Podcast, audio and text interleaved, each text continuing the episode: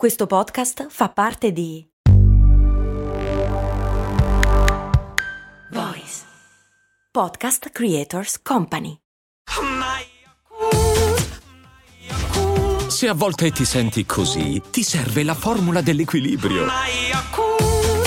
Yakult Balance, 20 miliardi di probiotici LCS più la vitamina D per ossa e muscoli. Questa puntata di cose molto umane è offerta da Samsung.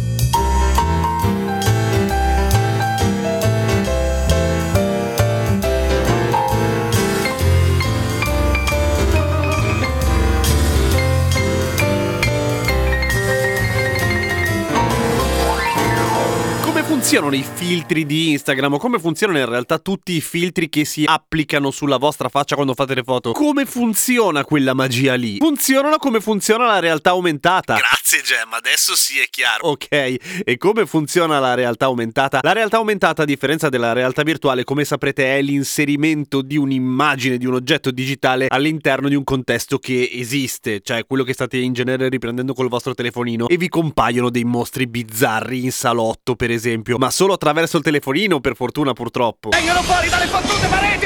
Quindi di per sé sembra una cagata da fare, cioè è alla fine non è altro che la sovraimpressione di una roba su un'immagine che avete voi. E fin qua è facile. Diventa un po' più complicato quando questa roba la fa in tempo reale e nonostante voi muoviate il telefono e quindi muoviate il vostro punto di vista. Che è la stessa cosa che avviene con la vostra faccia e qua entrano in gioco un po' di fattori diversi. La tecnologia su cui si basa tutto questo è la cosiddetta computer vision, che non ha vinto neanche lei il premio come originalità come nome, ma tutto sommato dà abbastanza l'idea, cioè come i computer riescono a vedere le cose. Eh, ma il mio è un telefono. Sì, è la stessa roba, nel senso come le macchine. Ma non è una macchina. Dai, su, hai capito. Riescono a riconoscere la realtà. E a seconda dei contesti ovviamente usano determinati sistemi, ma quando si parla di filtri che quindi operano sulla nostra faccia, ovviamente quello che devono riconoscere è la nostra faccia, giustamente. E tutto sommato, quella tecnologia lì è piuttosto vecchia, sono passati un casino di anni dalla prima macchina digitale che metteva il quadratino in intorno alla faccia per dire che aveva capito che c'erano delle persone. E sapevano anche riconoscere quando avevi chiuso gli occhi per dire ma ti dico tanti anni fa. Perché fin lì tutto sommato non è tanto difficile. È un sistema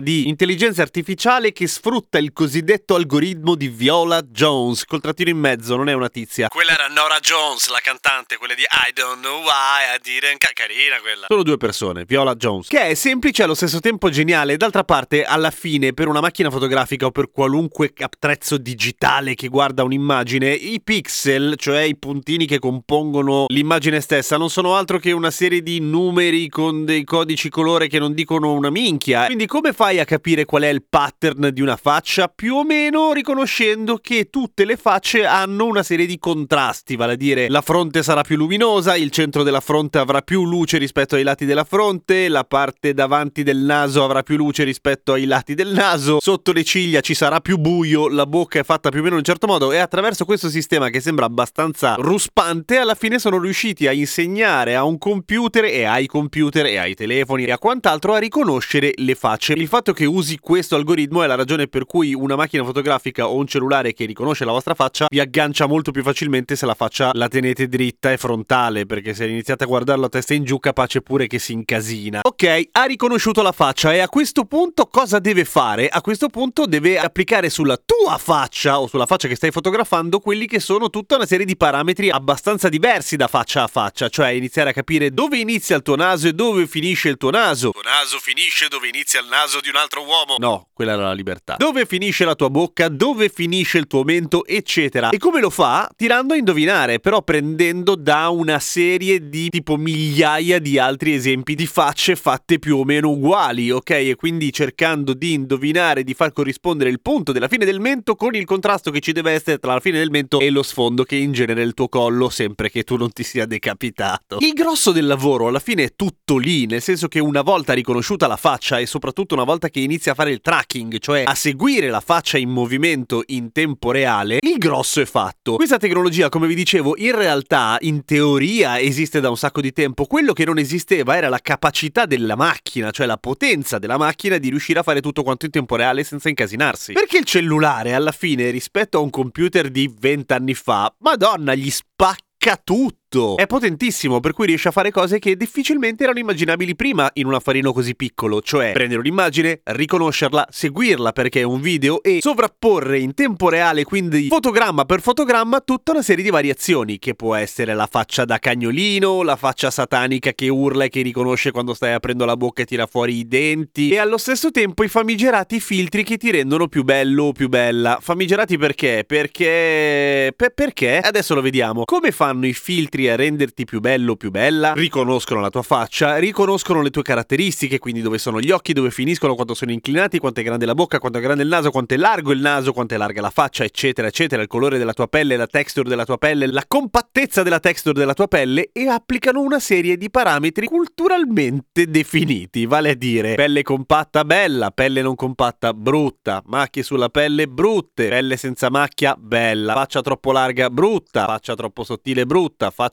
larga così perfetta, naso largo così Giusto, occhi verso il basso, me. Perché famigerati è una cosa molto bella? Beh, mica tanto, perché dopo un po' che ci si spara i selfie con i filtri bellezza che ti fanno molto più figo o più figa di quello che sei secondo i parametri culturalmente imposti, inizia a esserci un certo scollamento fra i dati di realtà che tu percepisci e come ti percepisci sui social e come ti percepiscono gli altri e le aspettative che tu crei sugli altri su te stesso a... E questo è un problema, non perché stai mentendo a te stesso a o agli altri riguardo al tuo vero aspetto aspetto fisico, perché in teoria il fatto che dobbiamo intervenire con dei parametri dall'altro complicati da mettere su, perché c'è tutta la serie di algoritmi e programmi di cui vi parlavo prima, dicevo tutti questi parametri per corrispondere a quello che è la bellezza, tra virgolette, anche lì socialmente imposta, forse, forse, forse, non sta a me dirlo, ma forse è una minchiata alla quale si sottostà non perché siamo scemi, ma perché c'è una certa pressione sociale per fare questa roba qua. Quindi ribelliamoci, disse il vecchio boomer dietro il microfono microfono. Detto da me è facile. Per un o una teenager che invece deve fare a botte di like tutto il giorno, forse la cosa è un po' diversa. Però qua mi fermo perché quell'altro aspetto gigante magari lo affrontiamo un'altra volta. Io dovevo solamente spiegarvi la fredda tecnologia che sta dietro i filtri. Sei veramente un coniglio, Gem. Sì, però prima o poi lo affrontiamo, lo prometto. Se vi interessa il tema della tecnologia, ascoltate Donne Connesse, il podcast prodotto da Samsung condotto da Melissa Greta. Seguimi su Instagram, Radio Kesten. A domani con cose molto umane.